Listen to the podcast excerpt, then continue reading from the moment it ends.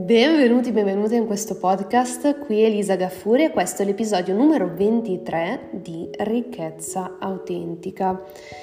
Voglio iniziare questo podcast leggendovi una parte di un racconto molto bello, dopo vi dirò da dove è tratto.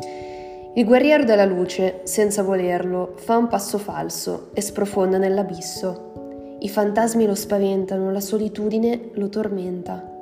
Siccome ha ricercato il buon combattimento, non pensava che gli sarebbe mai potuto accadere, invece è accaduto. Avvolto dall'oscurità, si mette in comunicazione con il suo maestro. Maestro, sono caduto nell'abisso, dice. Le acque sono profonde e scure. Ricordati una cosa, risponde il maestro. Ciò che fa annegare non è l'immersione, ma il fatto di rimanere sott'acqua e il guerriero si adopera quindi con tutte le forze per uscire dalla situazione in cui si trova. Questo racconto, come dice l'incipit, è tratto dal manuale del guerriero della luce di Paolo Coelho e mm, mi ha fatto molto riflettere oggi. Eh, dovete sapere che il manuale del guerriero della luce è un po' il mio libro della felicità. Quando magari mi sento un po', mi sento un po' a terra, mi sento sott'acqua, come dice qua, leggo sempre una parte del racconto e mm, quello è proprio l'universo che, che, che, mi parla e che in un qualche modo riesce ad arrivarmi. Il messaggio mi arriva sempre e oggi mm, mi è tornato in mente un fatto che era successo qualche anno fa, era inizio 2020, eh, praticamente inizio 2020, dovete sapere che io amo molto sciare. Sembra una cosa stupida, però, mm, questa, questa, però, insomma, il modo in cui mi sono comportata poi e anche tutte le varie circostanze che si sono aggiunte hanno, mi hanno portata ad aver paura di sciare. Quindi stavo dicendo, eh, dovete sapere che io amo molto sciare, mi piace sia sciare che fare snowboard. Nello specifico, negli ultimi anni mi sono allenata un po' di più con lo snowboard proprio perché eh, comunque con gli sci ci andavo fin da bambina, sono già più confident con gli sci e quindi negli ultimi anni per un fatto mio personale, di sfida mia personale, mh, mm, ho, eh, ho cercato di migliorare, di implementare lo snowboard che mi piace molto, cioè tuttora mi piace molto.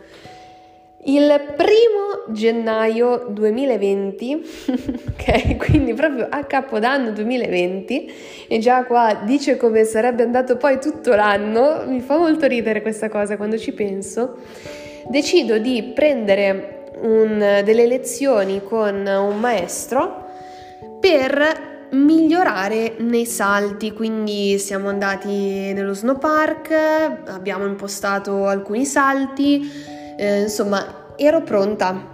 Mm, adesso non sono la snowboarder più brava del mondo, però me la cavo, sono, sono brava. Eh, diciamo che quello che mi manca che mi mancava anche quando sono caduta eh, è proprio un po' di coraggio in più. Fatto sta che comunque mi approccio a fare questo salto, che era, mm, non era niente di particolarmente difficile, era anche abbastanza nelle mie corde, fatto sta che comunque mi sono spaventata e come guerriero della luce sono poi caduta, ma sono caduta parecchio male, non mi sono rotta niente a quanto pare, però eh, diciamo che ho picchiato l'osso sacro e mi si è un po' stortato il bacino, comunque tutte, tutte queste cose qua, ma di fatto non è che sono stata poi così male. Ho fatto l'errore di eh, togliere subito lo snowboard, quindi sono poi scesa subito, sono arrivata alla macchina, mi sono tolta la tavola, gli scarponi, tutto quanto e una volta poi tornata a casa, a casa con Giona siccome abbiamo una casa in montagna, una volta tornata a casa, sono rimasta a letto per giorni, anche per i giorni successivi, perché vabbè, effettivamente mi facevano male le gambe, cioè avevo pestato l'osso sacro, però mi facevano male anche le gambe. Ho fatto un poi la stronzata di non rimettermi più sullo snowboard. Fino a una giornata particolarmente bella che era l'8 marzo, poi va bene nel mentre comunque sono stata anche male, ho avuto problemi di salute, comunque la volta successiva che mi sono rimessa sullo, sullo snowboard è stato poi l'8 marzo e come tutti ci ricordiamo molto bene, l'8 marzo, il giorno dopo, tutto, tutta l'Italia è stata messa in lockdown. Quell'8 marzo non avevo sciato benissimo perché comunque ero ancora un po' spaventata, e, però c'era la neve fresca, quindi ero un pelino più rilassata, però da quell'8 marzo fino ad oggi, anzi fino a un mesetto fa, diciamo, non ho più rimesso realmente la tavola ai piedi per, mm, per sciare perché tra chiusure, tra impedimenti vari, eccetera, eccetera, non ci sono più andata. Quando un mese fa siamo andati con, con i nostri amici Massi e Agata a fare eh, a giocare con la neve a Livigno, eh, io ho deciso di portarmi dietro la tavola come Giona e eh, ragazzi devo dire che mi sono spaventata anche solo a fare una discesina veramente stupida per approcciare un salto veramente stupido, veramente piccolo e questo mi ha fatto proprio riflettere su quanto io per, per troppo tempo sia rimasta sott'acqua e di conseguenza la paura poi è diventata un mostro. Cioè il problema non è mai quello di cadere, il problema è quello proprio di rimanere a terra. Come dice nel manuale del guerriero della luce, il problema non è cadere nell'acqua, non è cadere nell'abisso il problema è che poi ci rimani. E eh, tu allora mi potresti anche dire: sì, ok, però se sono caduto, evidentemente non l'ho fatto apposta, magari non riesco ad uscire. Ed è qua che. Ed è qua che non è, che non è così, ed è qua che ti sbagli perché non è vero che non puoi uscire, in realtà c'è sempre un modo per uscire Anch'io, quando mi è stato fatto notare questa cosa, mm, del fatto che c'è sempre un modo per risolvere i problemi, la prima risposta che ho dato è stata sì, vabbè, grazie a cazzo, però in questo momento non vedo risoluzione a questo problema. Mi è stato poi fatto notare anche che la maggior parte delle volte noi vediamo questi problemi, però non siamo disposti a rinunciare a qualcosa per risolverli. Ti faccio l'esempio, eh, se, se, prendiamo sempre l'esempio del, del guerriero della luce. Se il guerriero della luce cade nell'abisso, cade nell'acqua, nelle acque che sono profonde e scure, per uscire fuori magari deve lasciare andare parte del suo vestiario, deve lasciare andare sue, i suoi calzari, deve lasciare andare la sua spada, deve lasciare andare la sua armatura, deve lasciare andare tante cose, però è una soluzione. Le soluzioni qua sono due. O lasci andare tutto e ti fai forza, risali nuotando e arrivi a mettere fuori la testa, oppure è sempre, anche questa è una scelta, di tenersi tutto addosso, non lasciare andare niente e allora lì certo che si affoga. Il punto è che tante persone nella vita pretendono, che, pretendono di essere aiutate, cioè pretendono che la vita gli dia tutto quello che desiderano, quando poi non capiscono che in realtà la vita non ci deve assolutamente niente. Cioè se la vita ci mette davanti una sfida è perché evidentemente ci sta insegnando qualcosa e nella scelta che mettiamo in atto nel superare quella sfida in questa scelta noi diventiamo persone migliori e impariamo quello che la vita ci vuole dire. E se non lo impariamo, succederà uo- di nuovo, un'altra volta. E continuerà a succedere, la vita continuerà a ripresentarci la stessa sfida, sotto vesti diverse, sempre più impegnative, finché non impariamo cosa ci vuole insegnare e la maggior parte delle volte è un lasciare andare, è lasciare andare una relazione, lasciare andare qualcosa di materiale, lasciare andare una parte di noi che non ci sta facendo progredire. La maggior parte delle volte è questo. Sta a noi capirlo però assolutamente la vita non accade a noi ma accade per noi, quindi eh, certo ci sono alcune persone che affrontano delle sfide veramente toste, anche una dopo l'altra, e dici ma cazzo ma perché questa persona non ha, non, non ha veramente una tregua in quello che le succede?